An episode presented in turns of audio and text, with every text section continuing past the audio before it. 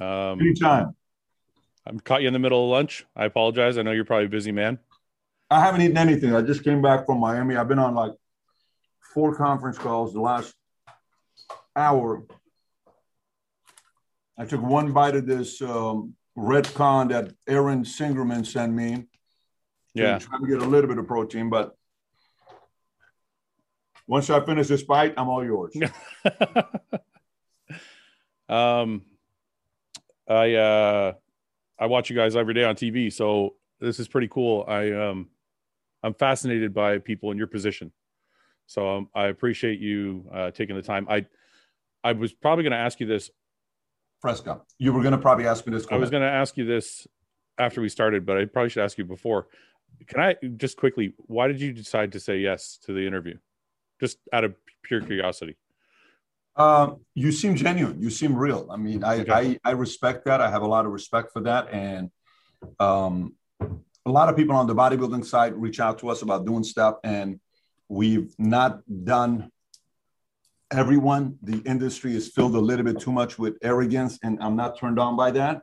Mhm. I like humility, and you seem very humble. You seem like a guy that's, you know, here's a guy you're probably, you know, shoulder pressing. I don't know, three plates. You're setting shoulder pressing three plates, and Yeah. you know, and you're, you know, wanting. You're a fan. You want to talk about it, and I'm supportive of that. So Well, I appreciate probably your much. approach was more than anything else. I appreciate that very much.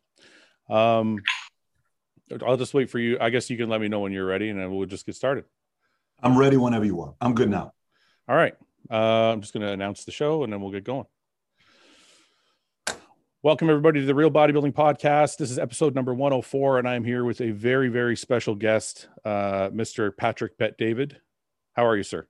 I'm good. It's good to be on with you.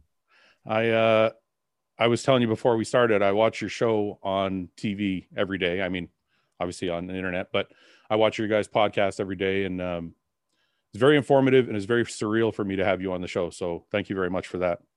Anytime. Um, I wanted to get into who you are. I just I I want to know who you are a little bit more because you kind of just popped up into my life. I saw you interview Dorian Yates, and I was like, wow, who is this guy? And then you interviewed I think Sean Ray and and a couple other bodybuilding people after that. And then I started watching some of your other stuff, your financial stuff, and then I know you interviewed some mob bosses and things like that. And I was like, this is really you're very fascinating to me. And the more I watched, the more fascinated I became at how you manage to do all the things you do. But I want to get into kind of where you came from first. So, where, what is, who is the young Patrick Bet David?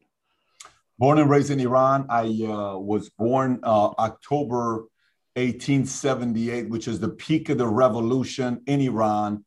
Uh, lived there 10 years, went through the whole thing with the war in the 80s, uh, escaped at 10 years old, went to Germany at a refugee camp, lived there for a couple years. And I came to the States, Glendale, California, six years. And then I joined the Army. And when I went into the Army, my, my barracks was literally pictures filled with, let me see if I remember these names. Obviously, the, the Kevin Levrone, the, the Dorians, the Aaron Bakers, the Cormiers, the Matarazzos, the, you know, the Platts, all those guys, right? The, the Arnolds, the Ronnies, all those guys were there. I had Amy, uh, is it Amy Fadali? Amy, Fad- I don't even know if I'm saying the name Amy, right. Fa- Amy Fadhli. Amy Fadhli. I had Angel Tevis. Did you have a crush? had- Did you have a crush on her like everybody else? I just had a crush on all these beautiful girls from Muscle Magazine or Flex or all of that. Yeah. My life was bodybuilding. I wanted to be a bodybuilder. And uh, I got out. I started hanging out with some of these guys at Century Club at LA. Went to a couple Mr. Olympia shows. And at one of the Mr. Olympia shows, I went in to kind of uh, get the math behind it. I'm a numbers guy. And being six five is not, uh, uh, if you want to win Mr. Olympia, six five is a little too tall today to compete. And uh, met a girl, you know, who was working at Morgan Stanley Dean Witter. I just said bodybuilding is gone. I'm going straight into uh, business and financial services. Day before 9/11, I started working on Morgan Stanley Dean Witter, and the rest is history. Wow. So you just skip, skipped over a whole bunch really quickly. So let's go. Let's go all the way back. Well, let's still let's start at the beginning of the bodybuilding. What what was the fascination with the the bodybuilders that you named? What was the initial thought? Um, I mean, it's you know, you you watch these movies and the heroes, right? What do what do heroes look like? What do they draw like? It's like these godlike figures where you you know they God etched their bodies and took some you know clay and put it into this Hercules you know type of a physique, and you're looking at the details of the body, the strength, what it looks like when clothes are worn by bodybuilders and the shoulder and the shape there's an element of art to it. You know, it's a, it's a element of art, and that was very attractive to me. But also at the same time, as a kid living in Germany, 10 or 12, I was around a bunch of different people from Yugoslavia who escaped communism, Albanian, you know, and you're being pushed around, and you're the youngest uh, sibling, and your sister six years older than you and to be able to defend yourself amongst the guys that are around her who are six years older, you got to be kind of strong and tough. And I had to figure out a way how to push my weight around. And uh, instead of being bullied, I said, let me kind of lift some weight so at least I can go defend myself. And there was an element of that as well at a young age. Uh, in your book, you talk about insecurities uh, growing up um, with the language, and you also talk about war in Iran do you think those insecure any of those insecurities led to part of the bodybuilding fascination? There's no question about it. It was uh, I was uh, this this may be offensive right now, but it's what people call me. I was called a Somalian uh, in seventh, eighth grade because Somalians were very skinny. Mm-hmm. So I was 6'1", 130 pounds. That's a that's wow. a pretty skinny guy yeah. right there. 6'1", 130 pounds, and my name's not Tyra Banks. That's not a good situation there, right? So, you know, so yes, a lot of it did uh, and it was driven by a lot of insecurities. It was driven by a lot by a lot of fear at that time, and then it became a lifestyle. Does that? Do you think all that kind of encompasses how you became the person you are today? I mean, because I always try and look for when I see people at, at your level or even close to it or on the way there, I see I always try and look for the catalyst that that got them started if you think about early on in in early childhood is there one event you think that, you can point to or a series of events that you can point to that made you kind of the man you are oh there's there's a number of them. There is the uh, the fear of us taping. I got windows open here right now in florida. We would tape all the windows uh, and it was one two three four tapes. So when the blast would hit the window wouldn't go out. It would just fall and it wouldn't hurt you. Uh, so I would see my mom and dad taping up the place, you know, the alarm of Iran, Tavajo, Tavajo, Alamet Hermes, you know, the uh, warning, warning. The sign of red means that the planes of uh, Iraq have crossed the border. So, you know, prepare yourself. And we would, it'd be two o'clock in the morning, you're running down to stairs and they would tell you to hide behind the stairs. Yeah, that stays. That the the vision of going across the bridge when we're going to a city called Karaj, because we were hoping they wouldn't bomb Karaj, and we go over the bridge with myself in a backseat with my sister, my mother, my dad, in a white Renault, uh, two door, and we're going. And dad says, "Don't look behind you." And we look behind us, a massive explosion, bridges coming down like 50 yards behind us.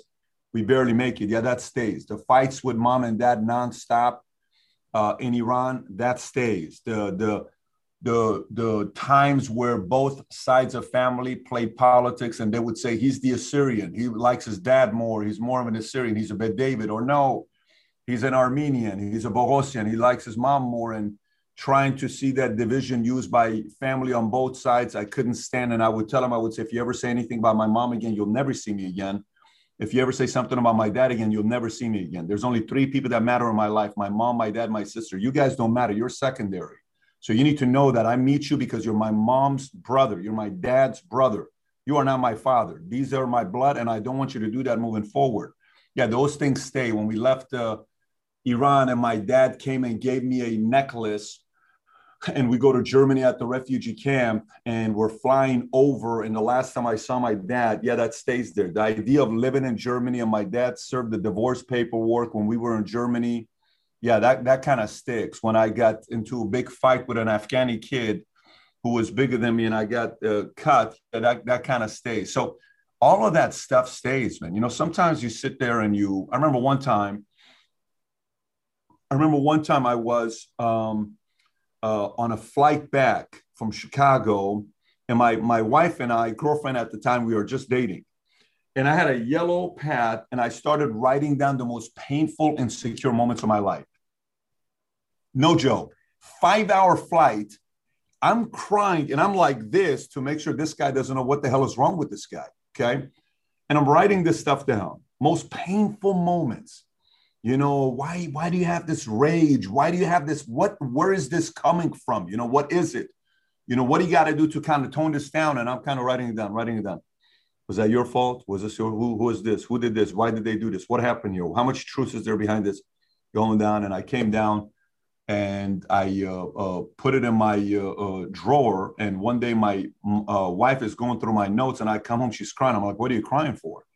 She says, "I went through your stuff, and I found this letter that you wrote. Did you just write this?" Yes. She says, "I cannot believe you've gone through it." She says, "I don't want you. Why'd you read that?" So it was kind of one of those things that we had. But look, there, there comes a time in life where you have to realize you are naked and we're probably living at a time right now where more naked than ever before. Whatever insecurities you got, go to the most quirky, strange insecurities men have.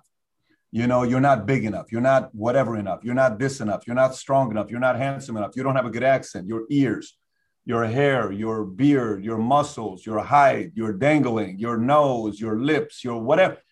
I have had men speak to me about the most ridiculous insecurities that no one's thinking about you, but they're thinking of you. You're thinking about yourself. Women, my butt is flat. I'm not tall enough. Oh, I'm never nowhere in the world. I'm going to go to a place without high heels.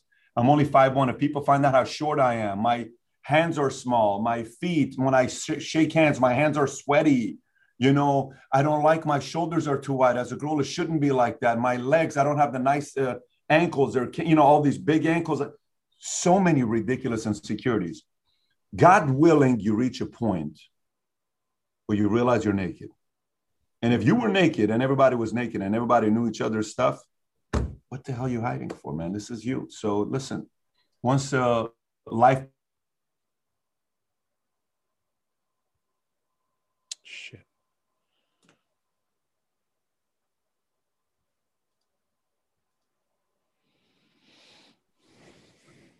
I lost your connection there. Are you back? I got you. I'm good. Yeah. I'm Sorry. on a landline, so I'm good here. So one of the most freest people I've met in my life are those who are the closest to being comfortable with 100% of the things they've done in their lives, good or bad and ugly. And I got to a point where I felt fairly comfortable. I'm definitely not at 100%. I don't think I'll ever will be. But the sooner I got there, the better I was able to spread my wings and go out there and do something special in my life. So you're saying even now at this point, with all your success and everything you have, you're still not 100%. I'm a human being. I'm still not a robot. I have feelings. I still have, you know, like I wonder when I get rejected. And I'm like, uh, uh, I had a, a, a guy came to me and was pretty disrespectful to me. And I said, wow, why are you over it five seconds later? But it bothered me for a second. And I just moved on to a conference call and I forgot about it for two days. And then I remembered it two days later that it happened two days ago. And I said, if this was 20 years ago, you you would have gone, this was 20 years ago, you would have reacted in a whole different way. That's a sign of growth. But there was still a five second. Yeah. So it, it, there's not a player in the league who hits better with two seconds left on the shot clock better than they do standing there shooting a free throw. Not a single player in the history of the NBA. Yeah. Because pressure typically shows the fact that we're a bit human, right? Yeah, yeah. And so I, I don't I don't think 100%, but I think uh, progress is being made. Well, the reason I say that is because I think people like I I've dealt with a lot of social anxiety and things like that, and I think people always feel.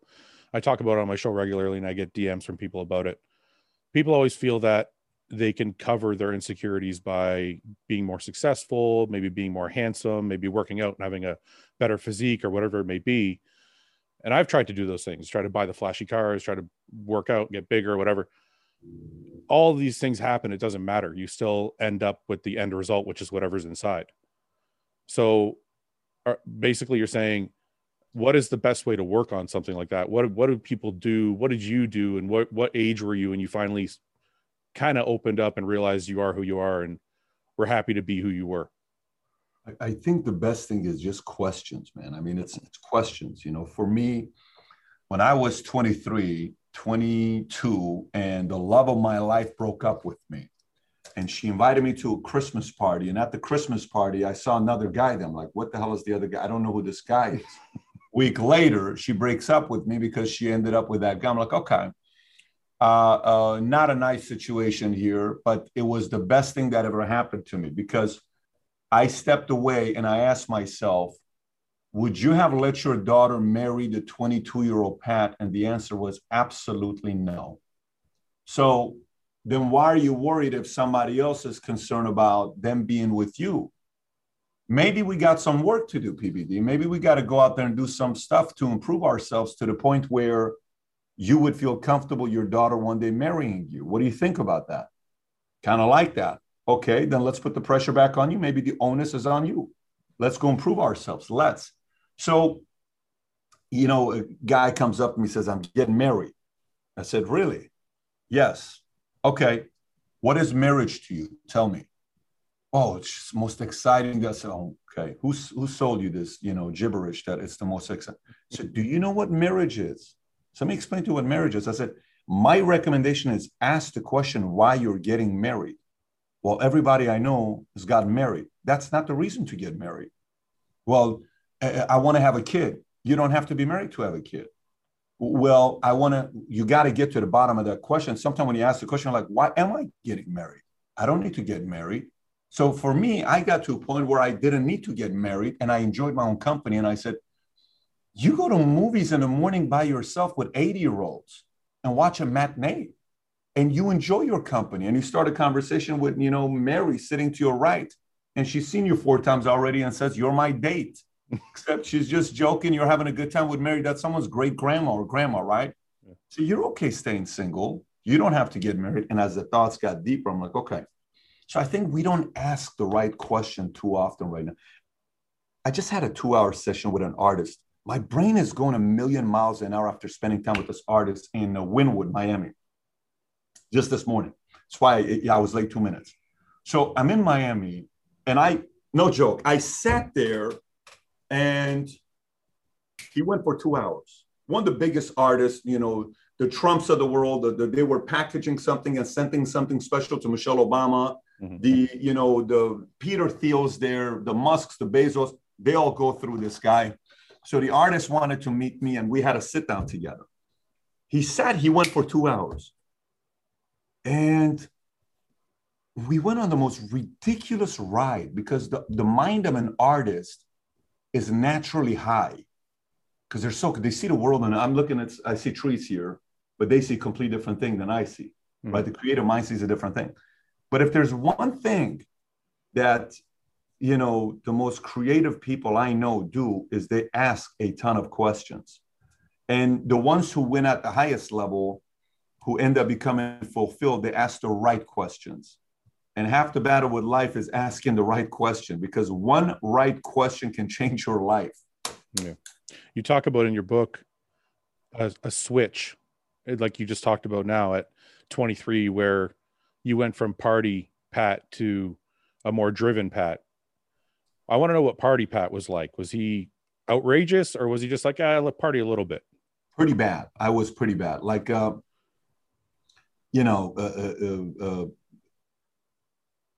like there was a club I would go to. I was the Greek god because they had no clue what Assyrian was. So they called me, and I wasn't even your size. I was, uh, I was, uh, but I was in good shape. I had a nice physique, and I was, you know, pretty in shape, shredded. a nice six pack in my, you know, shoulder, my traps, my back. Yeah.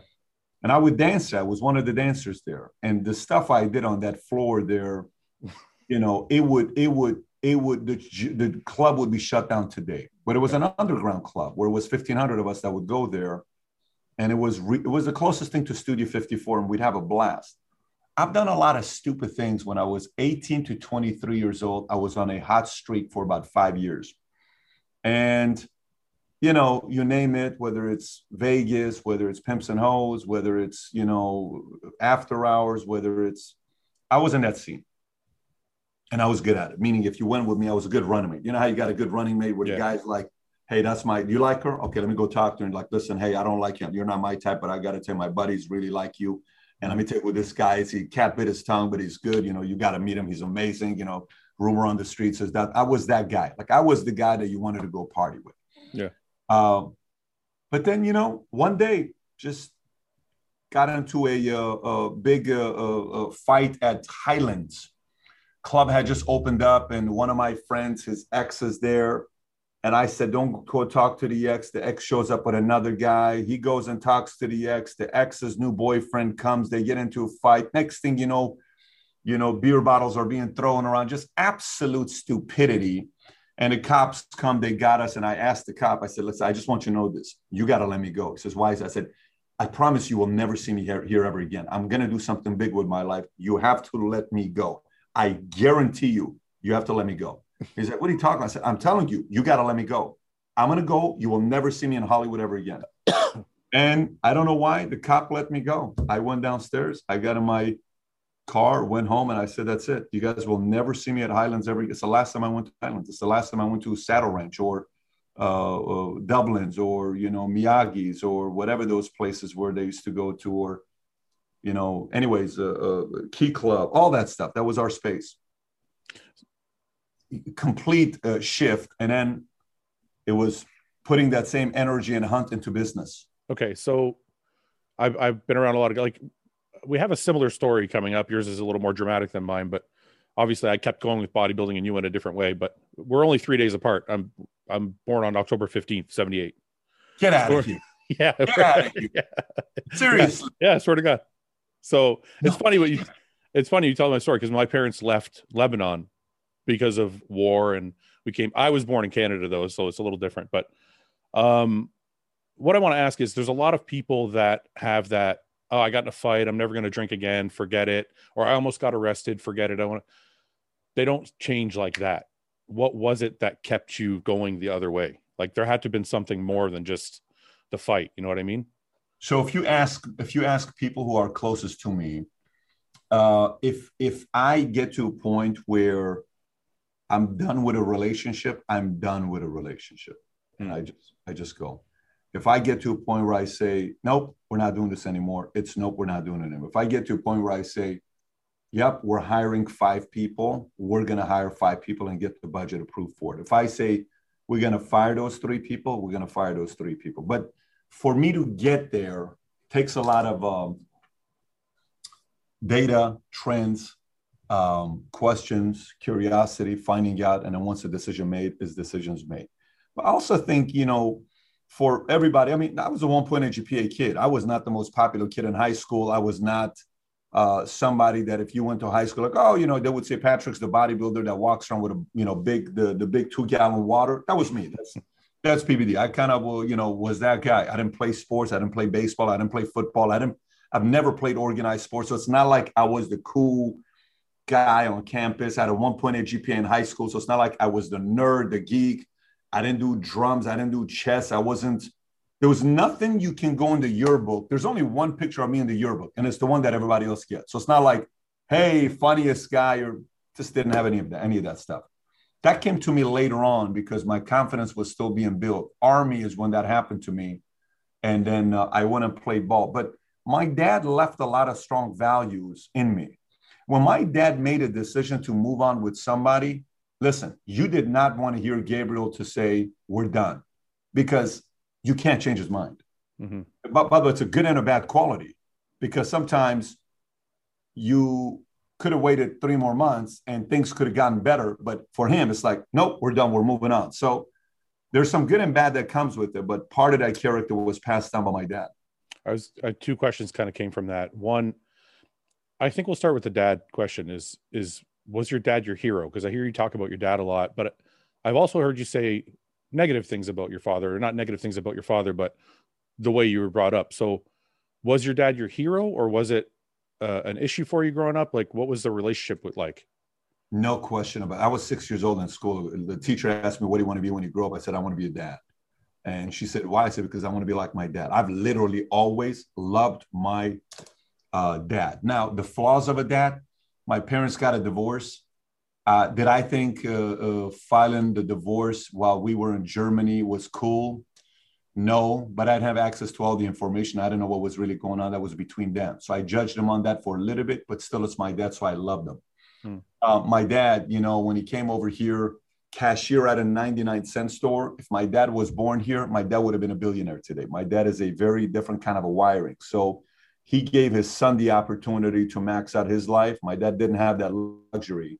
He's an eighth grade dropout to support his, you know, family in Iran. Probably people like yourself and your family, you have stories like this where, you know, parents needed money. So the son at 13 years old went and quit school and went to get a job to make money and broke in whatever language, writing, read is not the best, right? That's kind of my dad. But my dad, um, there's no question about it. If I put the number one man in my life that influenced me in the most positive way, number one is here. Number two is not even close. It's like Wayne Gretzky and everybody else in the hockey statistics of all time. That's okay. that's who my dad is to uh, yeah. first and second. Uh, the decision making aspect is interesting to me. Um, in business, do you find that making that final cut, that final decision, is it can it be harmful? Like how is, has it harmed you in the past? Oh, there, there's no question about it. But it's it's helped me more than it's harmed me because sometimes, let's just say, I fired somebody, and then two years later, I'm like, you know what? Yeah, this could actually worked out. Okay. Sometimes I fired somebody. I'm like, man, you fired a person too late. Okay sometimes I held somebody too long. So I'm like, no, but I believe in this person. I should have fired him three years ago. Uh, sometimes I held on to somebody for a long time. I was about to fire him. I kept them like, I'm glad I did because they went through this. I had one person that I, that worked for me who couldn't drop alcohol. And one day, you know, I had to go pick this person up from jail at two o'clock in the morning. And this was like this person's fourth or fifth time having an issue like this and on the drive back, I said nothing to the person. And the guy's like, How come you're not saying anything? I said, I got nothing to tell you, man. I said, At this point, he says, You've heard everything. You just got to decide what you want to do. Nobody can tell you at this point what you want to do with your life. I don't know what it is to be you right now. I just know the fact that I hope you make the right decision because a lot of people are relying on you. And I hope you will spend more time being grateful of what God's given you than spending time thinking about what you don't have because gratitude is what allows you to move on and do certain things this guy ended up changing his life and stopped drinking alcohol, hasn't since. And life, one of my businesses wouldn't be the same without him. So you will never look, you create certain philosophies in life. And when you create these certain philosophies in life and you go about it, it doesn't mean any one of your philosophies will be 100% bulletproof. So I used to build salespeople the same way that I was driven. And I realized catastrophic. I was not successful because not everybody's driven by the same things I'm driven. Mm-hmm.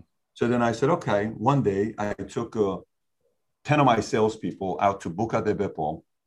And I said, I want you guys to bring your wives. Dinner's on me tonight. I sat at the head and I had everybody sitting across. And I said, this is not about me. I don't want.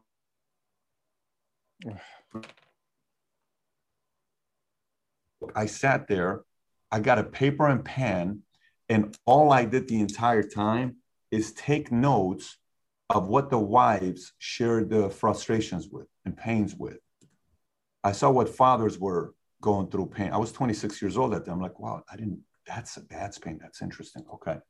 Daughter says to you, Daddy, why can't you stay home? You've been working a lot. Ooh, okay. No wonder. Okay, cool. Babe, why are you working so hard? I, you haven't been making money. You keep telling me to support you with the business. It's been three months. If the husband says, support my business, but you don't make money, why would a wife with two kids support a husband if you're not? Your job is to make. Okay. It's a good point. I said, you can't drive single people the same way as married people, the mm-hmm. same way as divorced people, the same way as women, the same way as men. I've had men that are more sensitive than women. I've had women who are, you know, it's like, wow, women are more sensitive. I've had women who are willing to take feedback more than men do. It's the most so you, there's nothing that's going to be 100%, but you do have to come up with a philosophy. And when you do come up with a set of philosophies in your life, you have to try to fine tune it, but you kind of have to also stick to some of your core philosophies and values and principles in your life. And, uh, you know, yes, you're making certain progress, but eventually you're hoping this is going to work out for you more long term. And they have for me. Again, nothing's going to be 100%. But if you get it to a point where you're pretty confident about it, even if that 20% of the decisions you make, that's not right, it's your percentage is at 80%. Somebody else may be 42%. You're not trying to get 100% of your decisions to be right. It's like free throw. You want to get to 71%, 78%. So that's how I look at decisions that I make in my life. So I'm very comfortable with some of them not going my way. You talk a lot about um, your GPA and you talk a lot about partying and all that. And we talked about you making the decision to change. What I want to know is did business find you or did you find business? Because in bodybuilding, for example, I went to the gym and I it kind of was an accident that it like I feel like bodybuilding found me. It wasn't like it was something I wanted to do. So is is business something you said this is what I want to do? I want to go into these sales. I want to take care take this this route in life or did it did you do it and end up being good at it and then it fueled you to go further? Yeah, that's a great question. So I would say my, my dreams found got me to go into sales and business. Okay. So, for example, so I'm in I'm in uh, uh, Germany at a refugee camp, um, and there's this girl named Katarina Staff, who her brother and I become friends, and her brother wanted the new Super Mario Brothers, Super Mario 2 that was coming out with Super Nintendo, and it was a yellow cover. I don't know if you remember the yellow cover, and so I said, okay, I like your sister. Well, he likes video games. I said, how about if I get you a video game? So my dream was to spend a ton of time with his sister, Katarina. Mm. So because I wanted to get with Katarina, I had to figure out a way to buy the Super Nintendo. My mom didn't have money. My dad wasn't there. It was 249 marks. So I said, okay. So the local swimming pool, they would drink a lot, but the beer bottles would stay there for weeks and it would stink up the place. So I went up to the owner and I said, listen, what if I collect all these beer bottles? How much will you give me? He says, I'll give you five pfennig per. I said, okay, that's 5,000 beer bottles I need to collect. No problem. I'll go ahead and do it. So I did the math, how many times I'm at the pool. It took me a month. I got the five beer bottles. I brought it to the guy. Eventually, I ended up having 249 uh, marks. I went to Kaufhof. I bought the Super Nintendo. I brought it back. I the entire refugee camp was so excited because somebody had Super Nintendo. Now we were playing it, and I would go in the basement with Katarina Staff because that was my dream. That was your end. Yeah, that was your. That was my dream. Believe it or not. So yeah. every when you're asking this, so I became an entrepreneur simply because I had to get what I wanted, which was Katarina. It was not because of video game, it's because I wanted her. And later on in life, like financial services found me. I didn't find financial services. So the way you're putting it, it's actually very interesting. I didn't find financial services. Financial services found me. Bodybuilding, I went to YMCA in Glendale, right across the street from the welfare office and Rafi's place. And when I went to YMCA, it was for basketball. And then I went to the third floor, had no idea what third floor was. It was the gym. There's a guy named Fred Morad, freaking mensch of a guy, just a sweetheart of a guy. And not Fred Morad, Fred, uh, uh, his name was Fred. I don't remember his last name, but his name was Fred. And he asked me and directed me with a few things with weights. And then I did one and I said, What if I can do more? What if I can do more? What if I can do more? and I saw Fred's biceps. I said, I wouldn't mind having big biceps. How big are you? About 16 inches. I'm like, damn, that's massive, right? And I'm like, okay, cool. What if I can get that kind of a peak? So then, so I think there's a part of it where the dream got me to do certain careers. And then I fell in love with the career that I took. Financial services, it was a dream. I'm sick and tired of being broke. Hey, I work for Morgan Stanley Dean Witter. How well is this? It's actually a high paying job. I'm a numbers guy. I like numbers. This is what I'm going to do. I've been in and out for 20 years. So, yeah, you make a very good point. So, some of it uh, recruited me, but most of it was purely based on what tool is going to help my dreams become a reality. Your story about Katarina is that how simple entrepreneurship is? It really is, though. Is that is that how simple it is? I'm, I'm being that serious with you. Like if I if like I sit with somebody and somebody will say, you know, I really want to retire my mom. I said, do you really? Yes. Come on, John. I'm telling you, I really want to retire my mom. I said, how much, how important is that to you? It's a 10. I said, it's not possible. How, how dare you question my dreams for my mom? I said, dude, it's not possible. I'm not telling you it's not important for you, but it's not possible for you to want your mom's dreams to your, your mom to retire, for that to be your number one dream. How could you say such a thing? You want me to tell you how I could say such a thing? Yes if it was a 10 For the last month, you've been at the office every day at 11 o'clock and you leave at 3 o'clock and you got nothing to do. Nothing to do.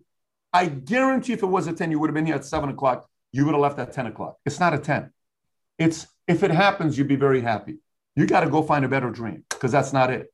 Then the guy would come back and say, so then I would search. I'm like, so tell me, how's your relationship with your dad? How's your relation with your ex? Screw her. Why? Well, you know, whatever. She left me for this. Okay, got it. Okay. Hey, uh, uh, what's her boyfriend do? The guy that she left you for? He does this. Really? To make good money? Yeah, but who cares about money?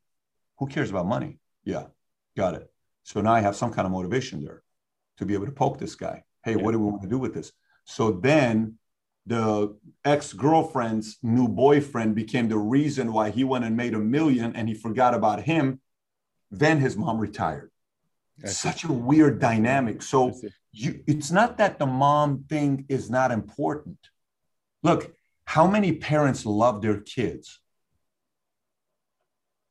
How many uh, parents? Uh, every, every parent. Uh, uh, yeah, every parent. How come every parent who says they'll do anything for their kids, they don't do everything for their kids? How come if every parent loves their kids as much as they do, how come many parents, instead of driving, going on a five year run, they'd much rather come home, have a beer, watch a football game, and do that five days a week, watch a basketball game next day, baseball game next day, not pick up a book, not take an after hours course, not learn Spanish to increase your value in the marketplace, does that mean that parent doesn't love their kids? Of course not. The mm-hmm. parent loves their kids, but the parent's motivation is not to make sure that kid can go get a $300 an hour coach of a guy that used to play in the MLB to spend three hours a week with the son to help him get to the next level. No, the dad doesn't think of that as highest value. So the dad or the mom need to be finding out what their biggest motivation is to move them, and indirectly, they'll be able to hire that three hundred dollar an hour MLB coach to spend private time with the kid to become a better pitcher. He gets picked up by Pepperdine University and then gets drafted by the Kansas City Royals and now they get to go and watch their son's dreams become a reality. But the motivation of the mom and dad was the fact that both in-laws never paid any money to the wedding and never helped out with anything financially and didn't want to babysit the kids. And they wanted to prove to their parents that with or without you we're going to make our dreams become a reality. So i don't know if this makes sense. Yeah. like you got to get to the bottom of what moves you. And it's different for everybody. Well the way it makes sense to me is basically you're saying people aren't honest with themselves about their priorities. So if like somebody says to me, well, I want to be a pro bodybuilder, but they don't want to put the time in to get all the meals in, get the training in. This is all these along the same lines of what you're saying. How, but the, the difference I think that you're, what you're doing between what other people do is I think people look from A to B and it's almost like you look from A to F. Do you understand what I'm saying? Like yeah you're you're putting a piece of a puzzle together in a number of different ways where most people will just say well my son's not playing in the mlb because he didn't try hard enough. And they won't ever say all of the other steps that came before that they, they could have helped him with. Does that make sense? Tremendously. Have you seen tiger's documentary? No i haven't. Oh my gosh something I got to watch apparently. Yeah, I mean, listen, yeah, uh, three weeks ago on a Sunday night, I made the mistake of saying I'm going to watch 30 minutes of it at 10 o'clock. Mm-hmm. Three and a half hours later, it's 1.30. I'm finished the documentary. I couldn't stop watching. It's two parts. It's insane. And when you watch the documentary, you know what you'll say? You'll say, the question you'd want to, I'd, I'd want you to ask is the following. What percentage of Tiger's successes is mom and dad? And what percentage is him? How does a kid at two years old swing the ball as good as he does? Was he born that way? No. His dad spent a ton of time with him. His dad got him to like the game of golf. Who gets the credit for that? But we know Tiger. Most people don't know Tiger's father's name. I know Tiger's father's name, but most people don't know Tiger's father's name because maybe if you haven't watched a documentary, like, I, I don't know what his father, I'm, I'm sure his name is Mr. Woods, but I don't know the guy's first name. Well, the reality of it is would play a very big role in providing the right resources for these kids to go out there and like what resources did my parents provide me the biggest one, what is it? They brought me to America. What if they would have stayed in Iran? You, you and I are probably not talking right now to each other. What would have happened if we stayed in Iran? Mm-hmm. I don't have my three kids. I don't have one on the way. Would I be in Boca? No, I would be in Tehran. What, what would I be doing? Would I be in? So I'm not putting 100% the onus on parents, but I do believe parents, the, the benefit kids get from parents identifying their dreams is they get the best of their parents that creates a standard for the kids to want to replicate. Because in parenting, there's more caught than taught. You can teach 17 keys to being a great man, but your son is going to do the 17 things that he caught you doing, mm-hmm, mm-hmm. not you taught him to do. It's the yeah. caught more than taught. So, yeah. Um, you talk about the period in your life where your work ethic was extremely high not watching TV, not listening to music, working 80 hours a week. It's kind of counterintuitive to the question I want to ask, but I just need to know have you ever been an 80 percenter? And I'm not talking about before like party pad, I'm talking about after you decided and made the cut to to change your life. Have you ever been an 80 percenter? Never. I Never. can't lie to you. I can't be like, let me make the audience feel better by saying yes. No, no, it's okay. I don't want you to. I just, just, yeah. I'm just curious. Never. I, I never because um, no. And by the way, you, we, uh, the, the, the better person to ask that question of would be my wife, would be mm-hmm. a Mario, would be my dad, would be my friends, would be my coworkers, would be my people that are around me. I just haven't been because to me, you know, I talk about the four things right in the book outwork, out improve, out strategize, outlast, right? Okay, outwork. Anybody can outwork anybody for a month. Anybody can outwork anybody for a year. Out, out improve. Okay, you may read 40 books this year. I may read 20 books this year. But you read 40 books for three years in a row, but I read 20 books for 20 years. You can't compete with me because I'm out improving. You may take, you may go to one bodybuilding clinic and you're gonna watch how Ronnie trains.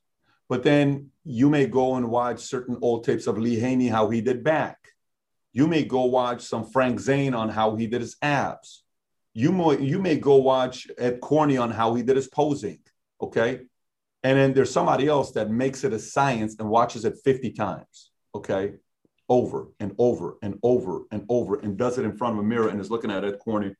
And okay, well, no, no. He goes his hands like this. When he turns, he goes like this.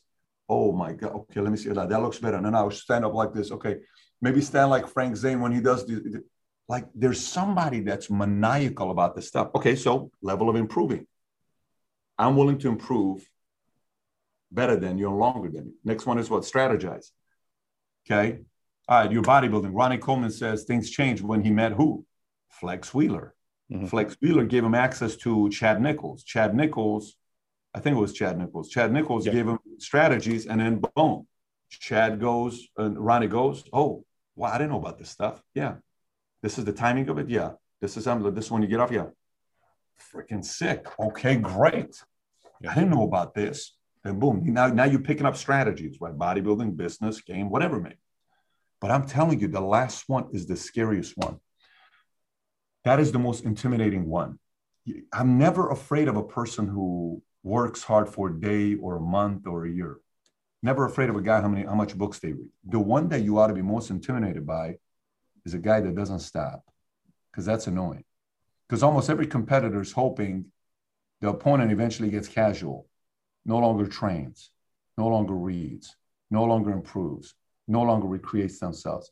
You're about to catch him up. But the opponent that is constantly like, the hell is wrong with this guy?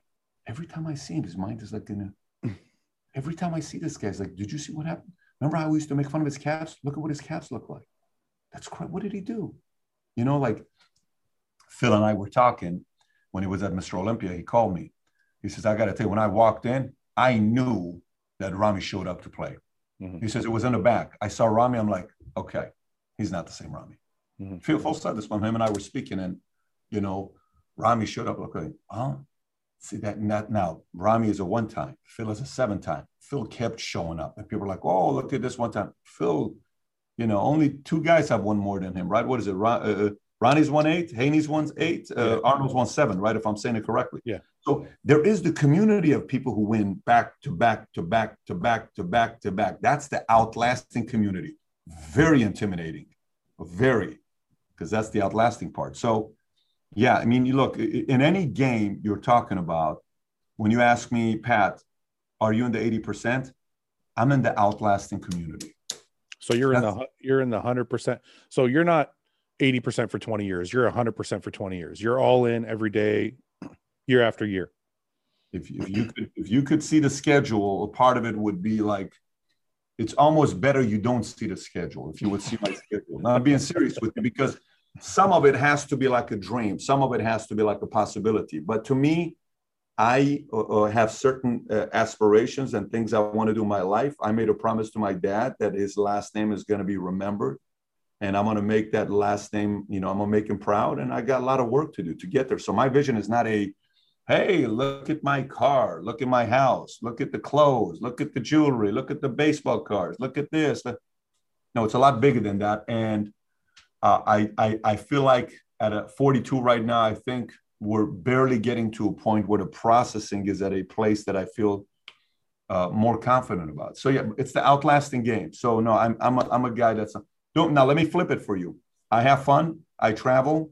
I have to make sure on my Sundays. Sundays to me is the greatest day of the week for me, for my family. It's about the kids. It's about the family. It's about us going out there, spending time together. You know, it's all family.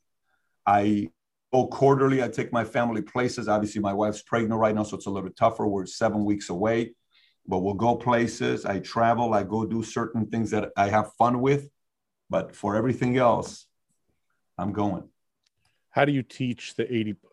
There's people who don't do anything. So I feel like those people are the hardest to teach. How do you teach the guy who almost gets there but can't necessarily get over the top? How do you teach him to to to take that extra step from being 80% to being like you? You know, let me let me just show it to you, man. That's the best way for me to do is to just show this to you. So uh hang on one second. If I show this, this will make all the sense in the world. Can I share the screen on my end or no? I- If I can I'm not sure if you can on your end. Okay, let me see. I'm going to see if I can share it or not, and I'll show it to you if I can. Let me go here. Okay. Okay, host has not allowed me to share. Okay, so I can't share at this point. I think you got to let me share because if, if you show it to me, this one slide alone is going to explain it all to uh, your audience. I think I just made you a host. All right, so let me see if I can do it now. Host disabled participant sharing. I can share it now. Perfect. So you see this chart here? Do you see this Yeah. chart? Okay, so this chart explains everything you just said. Okay. In life, we have the 80 percenters. Yeah. We have the 20 percenters. We have the 10 percenters. We have the one percenters. Okay. Those are the numbers. Mhm. 20% of America makes six figures. 10% makes around a quarter. 1% makes around a half a million to a million a year. Okay. Those are the numbers on what we got. Okay. So look at the colors. We got the green is the 80%. We got the yellow is the 20%. We got the orange, that's the 10%. And we got the dark red, that's the 1%. Okay. So the dark red, their time off or off season is still an eight. but they're when, when they're in the hunt, they're a nine and a half. I see. Or when they have a drop off, they only go to an eight. And then they go back to a 9.4. And then they go to a nine, nine, three. Yeah. Eight, one. You see the idea what happens here, right? That's and they stay there longer. They're they're they're vibrating at an eight or a higher Yeah. for long periods of time. Their break is an eight. Now let's go to the 10 percenters. You got their high is a nine and a half. They will go and be able to compete with the top 1% for hard work for a week, a month, a season. Mhm. But when they have their season off and it's off season, they go all the way down to six. They'll drop off. Yeah. So the difference becomes here. This is when you win or lose, not here. The 20% is willing to work just as hard as everybody for a day, for a week, a month. But when a crisis takes place, when a tragedy takes place, when a shutdown takes place, they go all the way down to a four. And the 80% community you're talking about, Yeah. they'll go all the way to an eight and a half. But when they have a bad season, they go all the way down to a one and they're a mess. So, you know, when you when you gauge that, the individual doesn't win. You and I, you don't beat me on your best day versus my best day because your best day versus my best day is probably the same. Yeah. You beat me on your bottom 100 worst days versus my bottom 100 worst days. That's when the game is won or lost. That's extremely interesting. I never even looked at it that way. Everybody goes hard when they're supposed to go hard, but when they're you're right the time off is the is the time that makes a difference. So basically the guys who are the greatest at things are the guys that don't really take time off. And if they do it's just a it's still a a workable time off. It's not like a completely relaxed.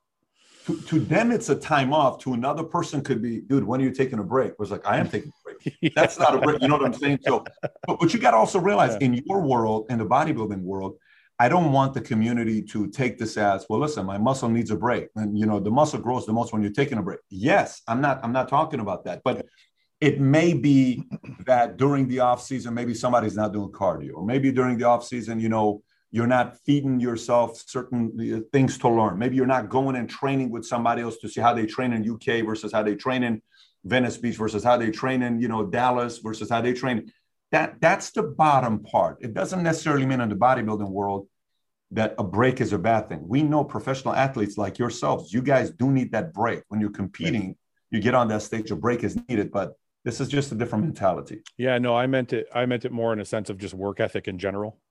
That I think that's the difference between people. But you said something that was very, interesting to me in one of your seminars. You said the scariest person is an ambitious person who's lazy.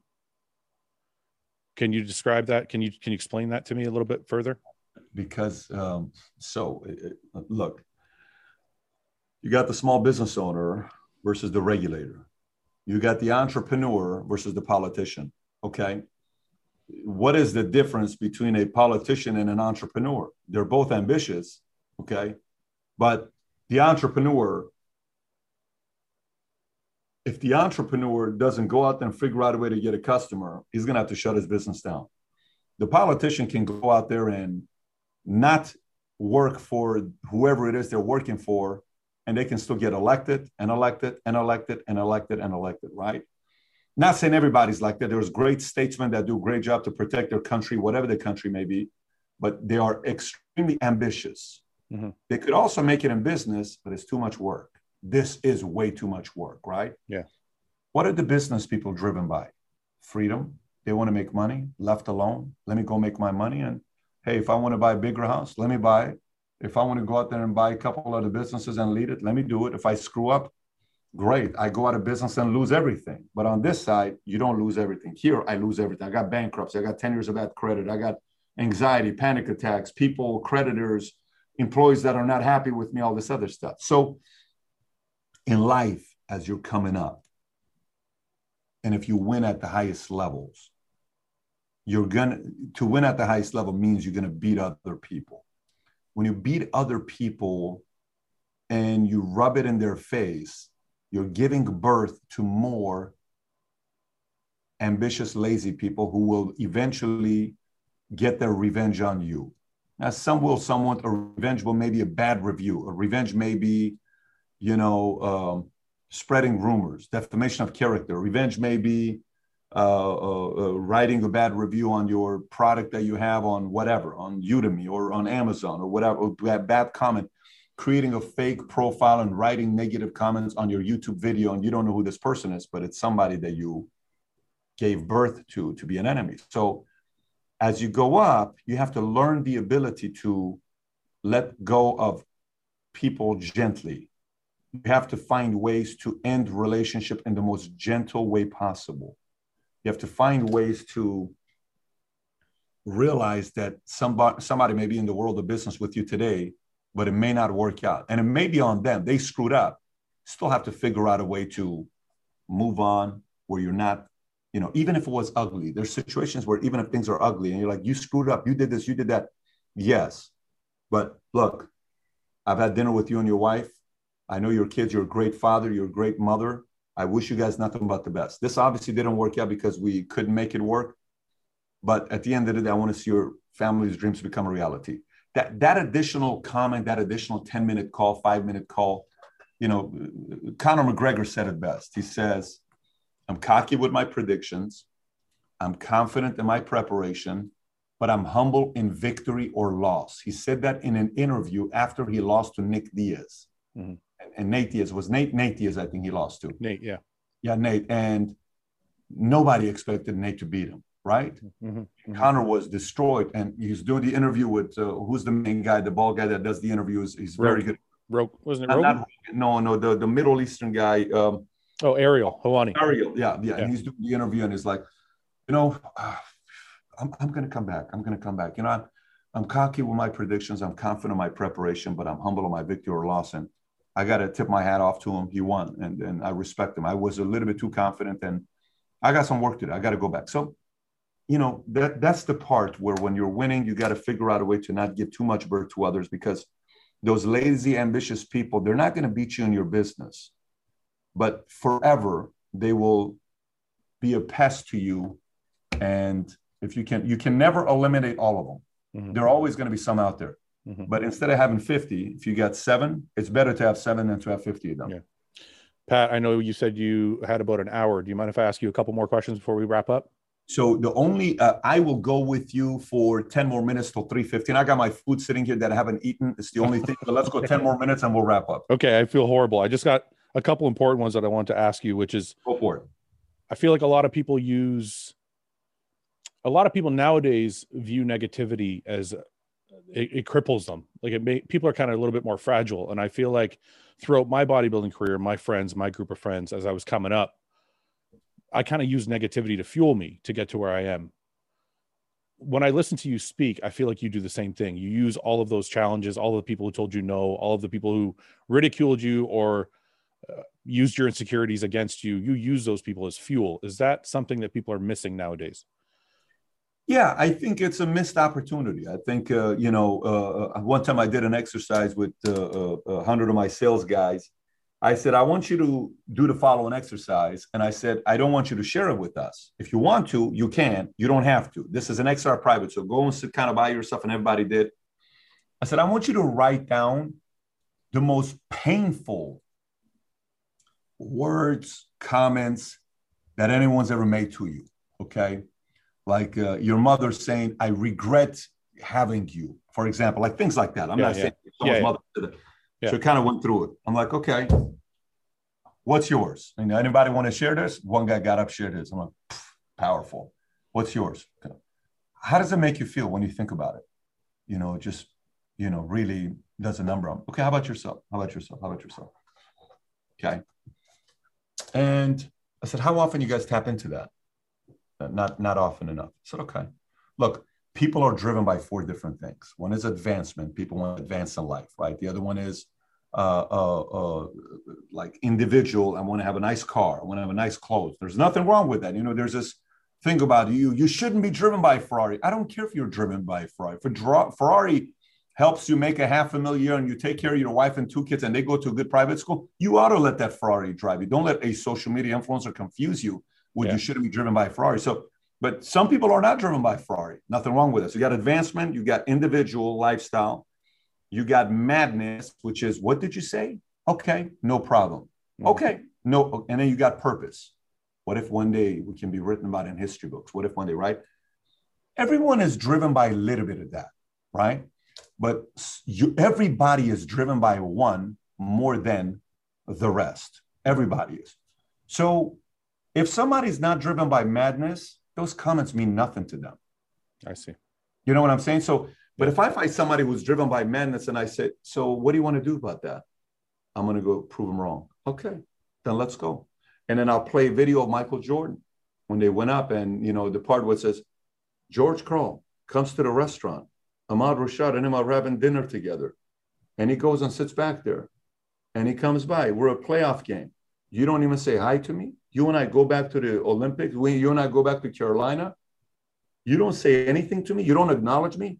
I'm supposed to kill this guy. This is Michael Jordan saying in the last dance, yeah. right? Yeah.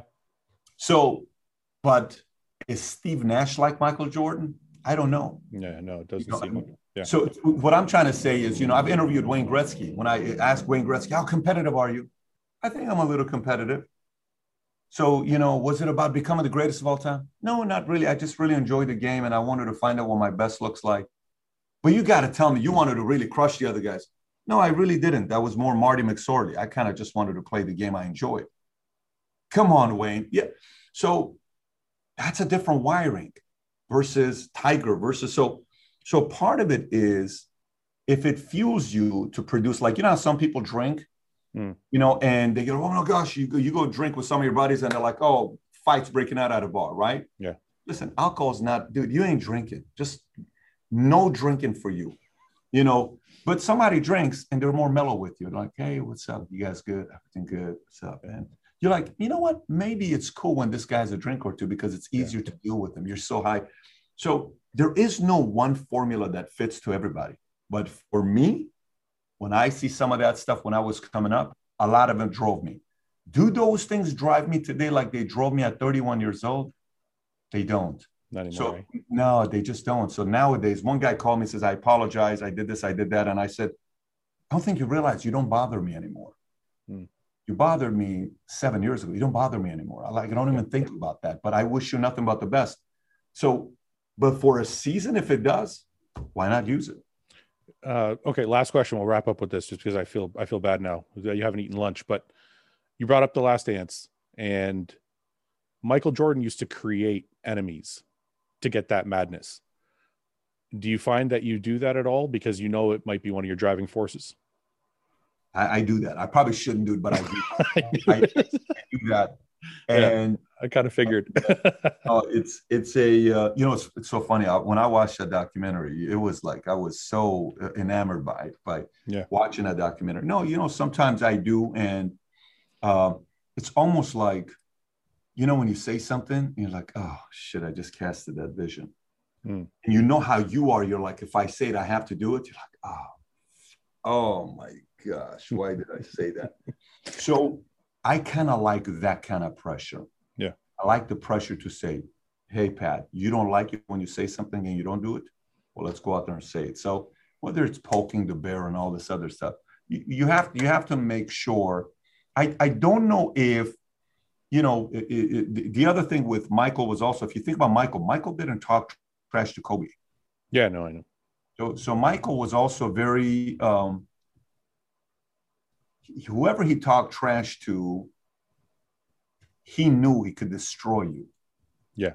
You know what I mean? Yeah. But he, for whatever reason, he always respected Kobe because he knew. Yeah. This guy is at, you know, he he wants it as bad as me, if not more than I do. Mm-hmm. So he had a little bit of it. Don't get me wrong. Yes, all-star game. He's talking trash to Kevin Garnett about, you know, Kobe and that scene with Tim Hardaway. All those guys are sitting. Yes, I'm not saying that's not qualified as trash talking but he wasn't as aggressive with them as he was with you know others. Yeah. But yes, a little bit that madness does take place. Uh, Pat, I will. I have a ton of questions here. Uh, there's so much I want to ask you, but I know you're busy, man. So I'm going to let you go. I hope you enjoy your lunch. I love your show. I will continue to watch, and um, if we get a chance again another time, if you have an hour here or there, I'd love to have you on again. I, am open to doing another follow up. Today's a crazy day, but we can definitely get back on and do a sec- uh, second part, part two of this. That's great, man. I appreciate it so much. And appreciate thank you for the time. Okay. Anytime. Thank you. Thanks, Pat. You got it, buddy. Bye bye.